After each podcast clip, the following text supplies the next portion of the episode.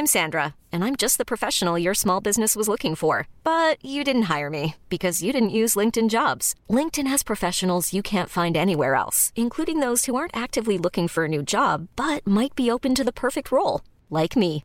In a given month, over 70% of LinkedIn users don't visit other leading job sites. So if you're not looking on LinkedIn, you'll miss out on great candidates like Sandra. Start hiring professionals like a professional. Post your free job on linkedin.com/achieve slash achieve today. Hold up. What was that? Boring. No flavor. That was as bad as those leftovers you ate all week. Keke Palmer here, and it's time to say hello to something fresh and guilt-free. Hello Fresh. Jazz up dinner with pecan-crusted chicken or garlic butter shrimp scampi. Now that's music to my mouth. Hello Fresh. Let's get this dinner party started. Discover all the delicious possibilities at hellofresh.com. Hello and welcome to Nothing Concrete, the Barbican podcast. I'm Ben Eshmade and we return to our archive and we find ourselves transported in time back to the 17th of September 2014 when the red carpet was rolled out for the gala premiere of the film 20,000 Days on Earth. Mostly I write, tapping and scratching away day and night sometimes. But if I ever stop for long enough to question what I'm actually doing, the why of it, well, I couldn't really tell you. I don't know. This musical documentary drama is based around one day in the life of musician, singer, songwriter, author, screenwriter, composer, father, and occasional actor Nick Cave. It was the debut feature film of artists and filmmakers Iain Forsyth and Jane Pollard, and I spoke to them about their hopes, ambitions, and challenges they faced with this film. Uh, when were you both sort of introduced to Nick Cave's music? Do you know Iain introduced me to the music? I think Iain got into it at school, but I hadn't heard of him until I met Iain. But we met when I was 20. And he put a song on the first mixtape he ever made for me. So he put um, Slowly Goes the Night from Tender Prey and also um, the ship song from The Good Son was on there. Was it from The Good Son? I think it is. the ship song, I mean, you know, basically anybody making a mixtape for any girl of alternative kind of desires uh, means should should put the the ship song on it is the, the the number one kind of mixtape song really, and I was blown away. I was absolutely blown away. I mean, I thought that the the, the voice singing "Slowly Goes the Night" was was kind of Elvis era, you know, some so astonishing, and uh, and and really just got into him that way, and we started going to gigs together. Yeah. I I mean, a good question is who is Nick Cave? Wow, Nick Cave mini biog. Um, Nick Cave is an Australian musician who I guess is most famous for his work with his band Nick Cave and the Bad Seeds. Prior to that, there was a band called the Birthday Party. Prior to that, there was a band called the Boys Next Door. Um, more recently, Nick has written two novels now. Um, and all sorts of other things. I mean, Nick's one of those people that sort of manages to bleed into all sorts of different areas of culture and is involved in lots of very interesting things. He's kind of like a musical national treasure, one that we've obviously stolen. Yeah, I'm glad we have. I mean, he is. He's really one of those cultural icons that there's so much kind of integrity and progressive attitude in everything that he does, you know, whether it's aged 50 whatever he starts up a new band grinderman and it i mean everything is just always driving forward something new something new um and i think that's what we really still get excited about with with nick that you're just never sure what's going to come next. And i guess the thing you're sure about is that it's going to it's going to have some integrity and it's going to have some um i don't know balls yeah. So the film is the the twenty thousandth day of his life, and it's it's a it's maybe not a deadly accurate, but it's it's an incredible day. Yeah, I mean the day the day was a device really. It's a you know, it's a storytelling device. And for us what it gave us was a very sort of simple point of return, something that the film could kind of constantly return to so that as a viewer you never felt like you were just in some sort of spiraling free fall kind of I mean, actually to be totally honest, I'll tell you what it was. Our background is as artists. We've worked together as artists for the last 20 years or so. And there's this kind of terrified look you see in most people's eyes when you say, I'm an artist and I'm making a film.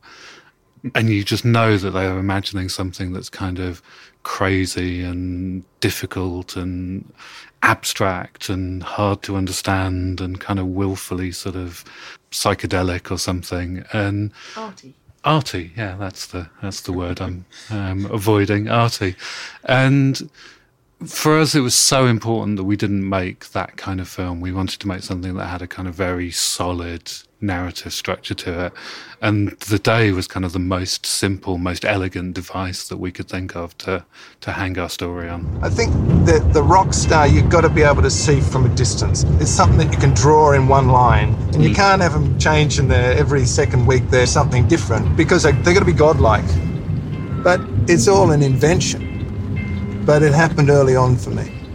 As a child, I think I had a desperate need to change myself into something else. I look in the mirror and and not be. I wasn't happy. I used to look at these people on the record covers and aspire to that.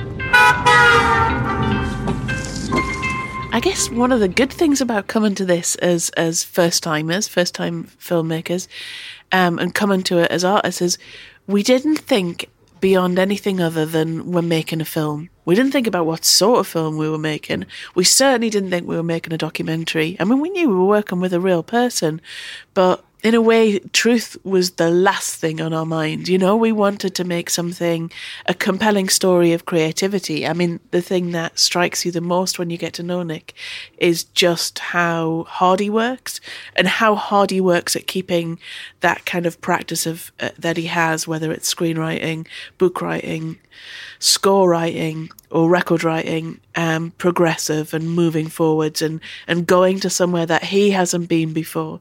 Um, and, and we wanted to do that with the film. It had to kind of occupy the same attitude, that it had to go to somewhere that music film certainly hadn't gone to before. And it's sort of a weird time for us because the film, you know, it's still not out here. I mean, we're you know we're a few weeks away from that happening, but the film premiered at Sundance in January, so it sort of feels like the film isn't out, and it sort of feels like it's been out for the best part of a year, and it's quite quite a um, quite a weird set of emotions. But it was just released in Australia this week, and we're you know getting emails from them every day telling us how it's going. And I think the thing that's been most satisfying for us is that people have have got the intention behind the film. They've understood it, hmm. and you know it is a film that I think before you see it, I think it's a hard film to understand what you're going to hmm. see. I think, I hope when you see it, it's actually a very easy film to watch and it's not difficult and it's not complicated. But because it sort of exists in this slightly slippery space between,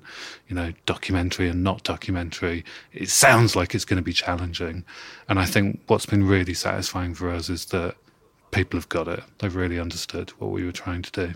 Was was he was he very hands off, or what was it sort of his, his input to do with this film? it was i mean it, we're back to that sort of slippery almost everything about this film is kind of the answer is yes and no so we might as well start there you know anything you're going to ask me the answer is going to be well yes and no you know to, to make a film about someone like nick i think without his cooperation would have been almost impossible so nick was on one level he was incredibly involved um, but creatively he really stepped back and let us make the film that we wanted to make. And the way we tried to kind of use his, you know, to not use his creative skills, abilities, talents um, would be absurd. So the, the the way we really tried to channel those was into the voiceovers that you hear. There's a series of kind of monologues that you hear Nick speaking throughout the film, and they were all written by Nick, and he wrote those on. He was on tour at the time actually, and as we were editing the film, we'd kind of get to certain points where it would feel like a certain subject was um, particularly, you know, resonant in some way, and we'd email Nick and say, "Can you write something about the weather, or about memory, or about the fear of growing old, or something like that?" And he would start writing, and, and we'd go through a kind of editing process and get to get to a, a text that he would then read. So that was his kind of direct creative involvement. He was, yeah, I mean, he was involved all the way through. And why wouldn't you pick at that brain? You know, it's a good one. Um, yeah, he, I think what we appreciated so much is that the thing he was most concerned about was that we were going to get to make the film we wanted to make, and that nobody, would, you know, the the execs and stuff weren't going to stop that. I mean, fortunately, we, you know, the independent British film industry is in is in a good shape, and we had some brilliant people around us who who whose kind of um, ideals were the same thing that they wanted us to make the, the strongest film we could. And and so we kind of got to do exactly what we wanted. We shut him out a bit during whilst he was touring and we were editing we didn't speak that much. And he didn't see from the end of filming he didn't see anything until we had a full cut of the film. Yeah. we, we knew we wanted to be able to show him something and say this is what we think it can be and then he could kind of start to you know get his teeth into that and fortunately he really liked that first cut i don't think i've ever been more nervous than i was though for the 97 minutes watching him watch that first cut but uh, well, there's also the pressure as well because you know you, you're a big fan of his music, so it's like seeing one of your idols. I mean, the whole process must be quite quite freaky on some levels. Yeah, I mean, I guess you know it's something you don't really sort of think about in a way. I mean, we've been we've been really fortunate that we've been able to work with quite a lot of, um, particularly musicians that, you know, I, I have a huge um, fondness for. And uh, earlier this year, we were doing a project with Scott Walker, and you know, he's uh, an incredible kind of figure and has sort of loomed large in in my life. I think you know you you find a way that you just separate out those things, and you know we've we've worked with Nick for so many years now that it is kind of like you know, working with a friend. Do you remember that gig, the, the Nina Simone gig? Yeah, it was up there. Like I've seen a bunch of gigs that that's one that was like one of the greatest things I've ever seen. Do you, do you remember before she started playing, she took the chewing gum out of her mouth, mm. like sort of stuff. Took the chewing gum out yeah. and just stuck it onto the, On the piano. yeah. And I have that chewing gum at yeah. home. Yeah, I have that in my. But you got that? I took it. Yeah. Obviously, the, the film is about Nick Cave, but there are some amazing characters in it. But I wanted to talk about the sort of bromance between him and Warren Ellis. It's just, it's just, it's just incredible. That's the first time I've heard that word used. Oh, beautiful. Um, yeah, they are. They're like a married couple. I mean, they are so. I, I love their relationship. They they're like in so many ways. They both have pairs of boys. So Warren's got two sons that are a little, uh, there's a little bit of an age gap, and Nick's got the twins. Um, and and funnily, when you watch Nick and Warren together, I often think that I'm kind of watching like their boys. You know, there's something very um, playful about their relationship. Very, um, it's very kind of active and, and fun. You know, they're always, yeah, it's excitable. And, and for us, what that offered in terms of the center of the film is we were so determined that you couldn't listen to Nick for a whole film without getting bored of him. So we had to find a way of um, bringing somebody else's voice into that more so. And uh, and there's one person we know who, if you sit in a room with him, he talks more than anybody else. In it's Warren. He's a, the best story t- storyteller I know. So we thought, well, uh, that's what we'll do. We'll, Nick can go to Warren's for lunch, and then Warren will do all the talking. Gives everybody a break from Nick for a bit, and then we're ready for the second half of the film. I mean, I think Nick really, truly is one of the great collaborators. I think he's someone that understands that process almost better than anyone I mean, if you think about kind of, you know, rock stars and those kind of classic partnerships, you know, Mick and Keith and these kind of, you know, normally those partnerships, they either kind of burn bright and then die very quickly. And, you know, you think about like Morrissey and Marr or something like that. And you kind of know that no one ever really quite lives up to what they had together in their kind of solo careers um, or they last a lifetime, like Mick and Keith. And I think what's been incredible about Nick that I can think of just no real other examples of is someone that's had a, a sequence of those kind of strong, powerful mm. relationships. You know, whether it's Rowland Howard back in the days of the birthday party, or you know, with Mick Harvey for many, many years, and Blixa Bargeld who appears in the film. And, you know, for someone to be able to renew and refresh that kind of creative relationship is kind of incredible. I've never really seen that happen. And for us, collaboration is just such an important mm. thing because it's such a central part of what we what we do together. I mean, we've worked together since we met at art school, so you know, literally, we know nothing else. It's the only thing we know how to do, and you know, that's been twenty something years now. So, um, yeah, I think it's part of the reason that we kind of understand Nick and we mm. kind of understand how to work well together because collaboration forces you to externalize. You know, you have to you have to talk, otherwise you're not collaborating. I mean, it's not unheard of. There are famous collaborators. That Coen Brothers spring to mind instantly out of my head. I, I, I know, that, I know there's, there's many other sort of um, partnerships. But I mean, how, how, how does it how does it work for you two? How have you developed your relationship in, in regards to the, the filming and making a project like this? I'm right, and he's usually wrong. Um, I'm louder. The secret, no, I'll tell you the secret is in public to put on a veneer of liking each other. as long as you give off the impression that you're um, not arguing in. No. It it changes all the time. It has to. It has to. You you get good at you know you become good at different things and and you fall into different relationships with people. Right? You know that that who kind of finds it comfortable to work with a certain person. For us, it's um it rests on a couple of things. One is on the ability to to enjoy what you're doing. That it's not a it's not that thing in which you disappear into yourself. It's the thing that you can. Um, I mean, it takes over your life. It makes you know, makes it makes having a relationship and um, and and a normal life quite hard because it's really difficult to to ever really want to switch off working. But I'm not going to complain about that. I mean, you know, I love what we do. Um, but more than that, I love the egging on. That there's something about when you get to work with another person um, that you can kind of dare each other into things, and it makes you bolder and braver, and and ambitious and competitive, and and all of the things that I think it's hard to kind of self generate as a as an individual um, become become kind of quite natural. I think as a collaboration. It's interesting to pick up on that. I mean, t- tell me one thing that you were dared into doing. Then tell tell tell me how you were pushed a little bit.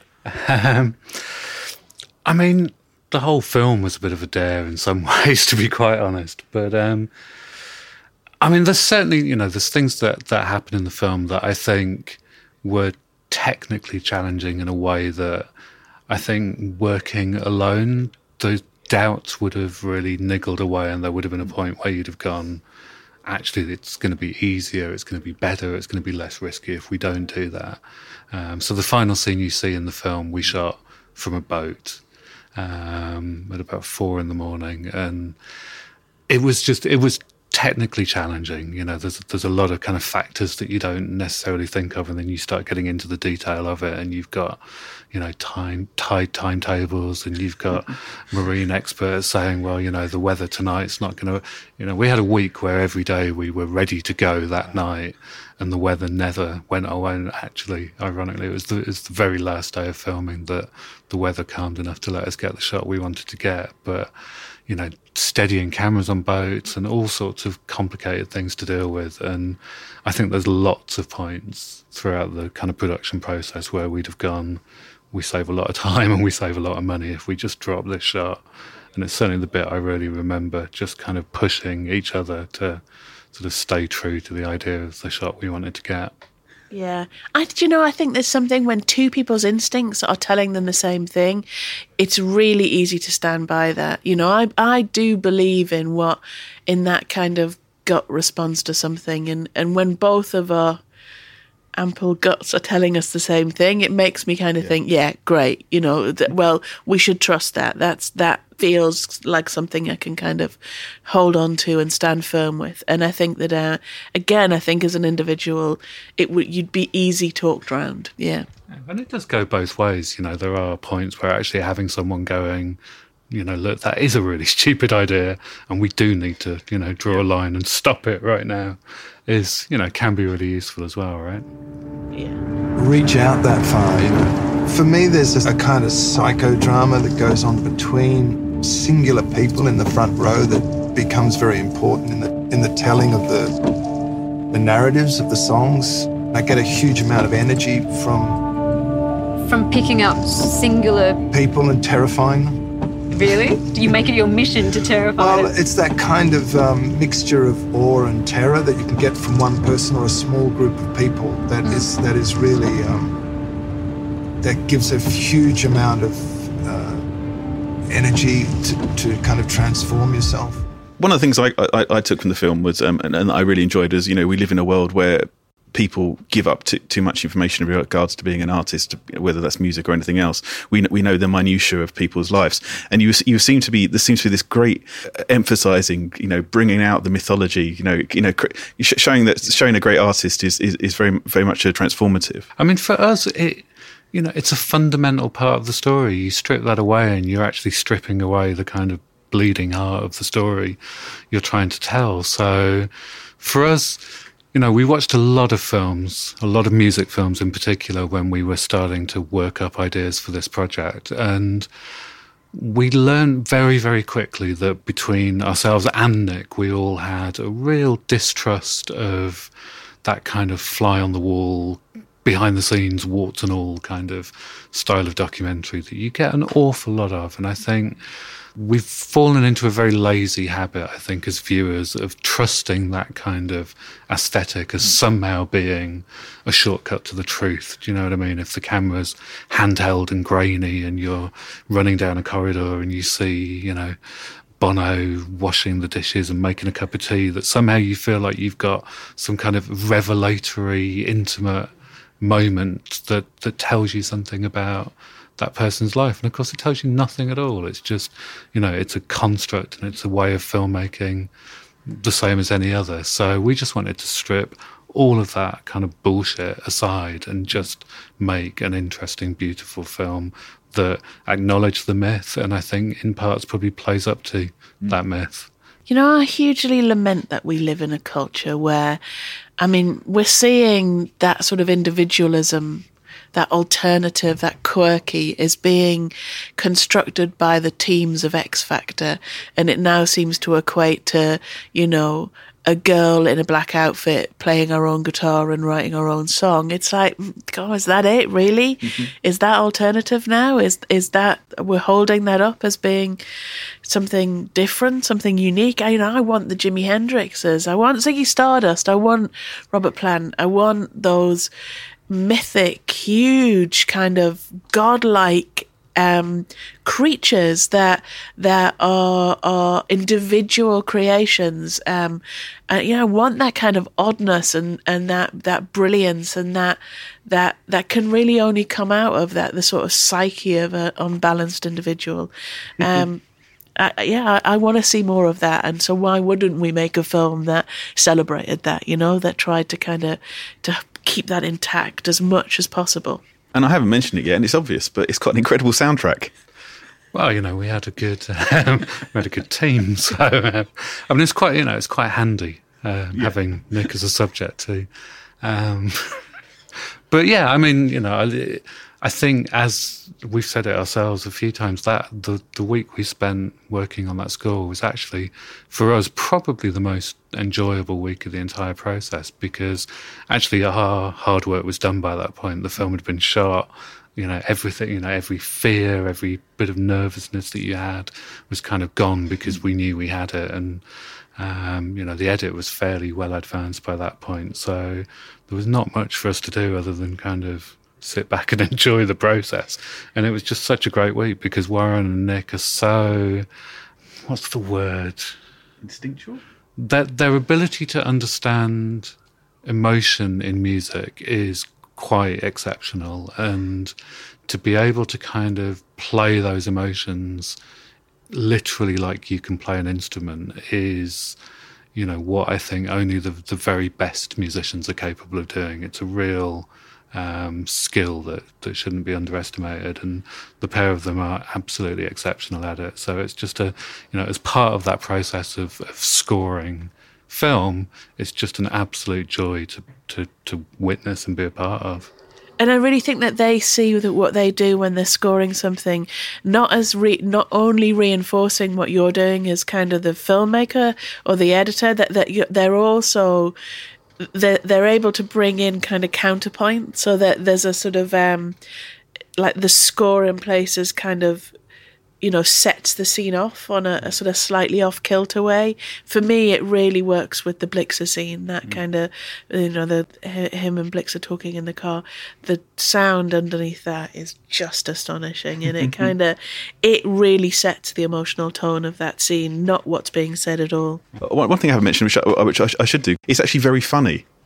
Yeah, well, I mean, Nick, you know, he's a very funny person, and you know, time with Nick and with the whole band really is generally a very sort of funny time. But I mean, I guess it, it's sort of it's part of the you know it's part of the the price you pay, isn't it, for the kind of you know the the mythology Hmm. that I think you know Nick has probably partly by his own hand and partly, you know, not, has kind of unfortunately got tagged with a few of these things over the years where, you know, he's been seen as the Black Crow King and, uh, you know, all these horrible phrases you see in old interviews where he's described as, you know, the Dark Lord and a Gothic preacher and all these kind of things. And, you know, of course, at certain points in his career, Nick's totally played up to those things. But, you know, they are caricatures and they are a creation and, you know, they're not really a reflection of, of Nick, you know, the Nick we know today. And I think for us, what was really important was that we wanted to make a film that portrayed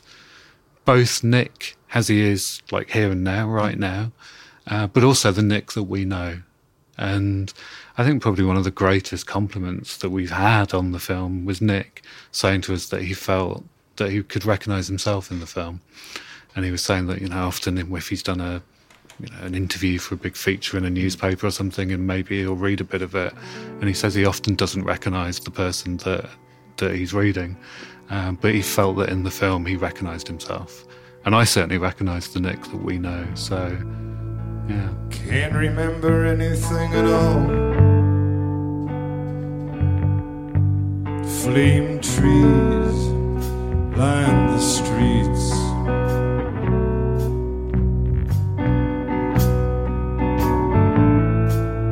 Can't remember anything at all. Driving my car down to Geneva.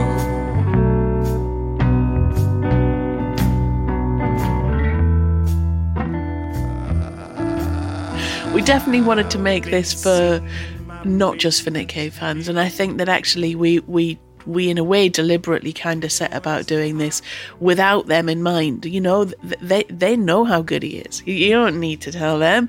You know, they're going to come. and hopefully, they're going to come and see it because it's about a person that they kind of you know, respect and and I think what was crucial was trying to kind of be able to to make a film about creativity using the person that we thought was the very best example of that you know contemporary example of that. Somebody who is at the peak of his creativity still pushing himself still oddly doesn't believe that he's actually you know achieved what he's trying to do yet. Um and and that you know to be able to capture that kind of that drive that speaks to anybody to everybody who has that that creative urge in them you know that bit about them that that that that kind of thinks i could do more i could be better i could i could try harder i should you know i should apply myself. And and that's kind of who we made this film for. That's it's about that that that little bit in yourself. And and the reason we did that was because when you get to know Nick, that's the bit about him that's the most remarkable. That he is, he's just a truly inspiring person to know. And he's inspiring because of how hard he works. It's not, you know, he's not inspiring because of some divine God given, you know, flash of talent. It is because he works hard and he and he sees through his ideas and he, he puts the time in and and he really kind of labours at it. And and I think that stands to show that anybody if you if you have half an idea and you you keep it intact and you see it through you might actually achieve something. And, and, and in a way the film is just that. It's a it's a half-baked tiny idea that we had way back a couple of years ago that we bothered to kind of keep going with and see through. Kind of i mean you know of course on one level it's a tough sell. You know what i mean? If you already know that you don't like nick's music or there's something about him that doesn't interest you it's going to be a tough sell to convince you that you're going to be interested in the film. But I think for us, it was still important to try. And I mm. think that's always been kind of at the heart of almost everything we've ever done, really, has been this kind of knowledge that, you know, there's a huge potential to, to fail, to fall short. But, you know, the further you aim, the further you get, even if you don't, you know, land exactly where you were aiming for. So. I don't know that the film's going to necessarily convert a whole new fan base to Nick that isn't already there, but I hope it's a film that people that perhaps are not just, you know, dyed in the wool, obsessive fans already will at least check out. My last question. Um, I, just want to see if you were looking forward to the Barbican show because I mean, you know, we have talked about the non-fans, but I think there'll be an awful lot of fans there because you, have not only got the, the screening, but you've, you've got the um, you've got the uh, performance as well. I mean, it's so exciting for us. You know, what an incredible place to, you know, essentially kick off the the UK release of this film. I mean, I, I can't think of another venue in London that has the sort of, you know, the weight of of history and everything behind it. So, you know, I, we've seen some of the most impressive gigs, I think, in our life. So, a real first choice for us as to where to stage this. Um, you know, we needed we needed something kind of landmark and significant to to launch the film in our home on our home turf. Mm. Cannot think of anywhere better. No, no, God, really. But I'm absolutely even thinking about it, it is quite frankly freaking me out. So we'll just stop. There's a world I'm creating. A world full of monsters and heroes, good guys and bad guys. It's an absurd, crazy, violent world where people rage away and God actually exists. Thanks to Iain and Jane for speaking to me back in 2014. Whether you're a fan of Cave's music or not, this film really draws you into its compelling and questioning universe, with the songwriter making a fantastic otherworldly guide. It's a really great film. I'm Ben Eshmade. Thanks for listening to this archive edition of Nothing Concrete, the Barbican podcast. Here to inspire more people to discover and love the arts with weekly episodes of archive finds and themed series. Subscribe to Nothing Concrete on Acast, Spotify, or wherever you find your podcasts. And if you can, leave us a review to help us get the word out.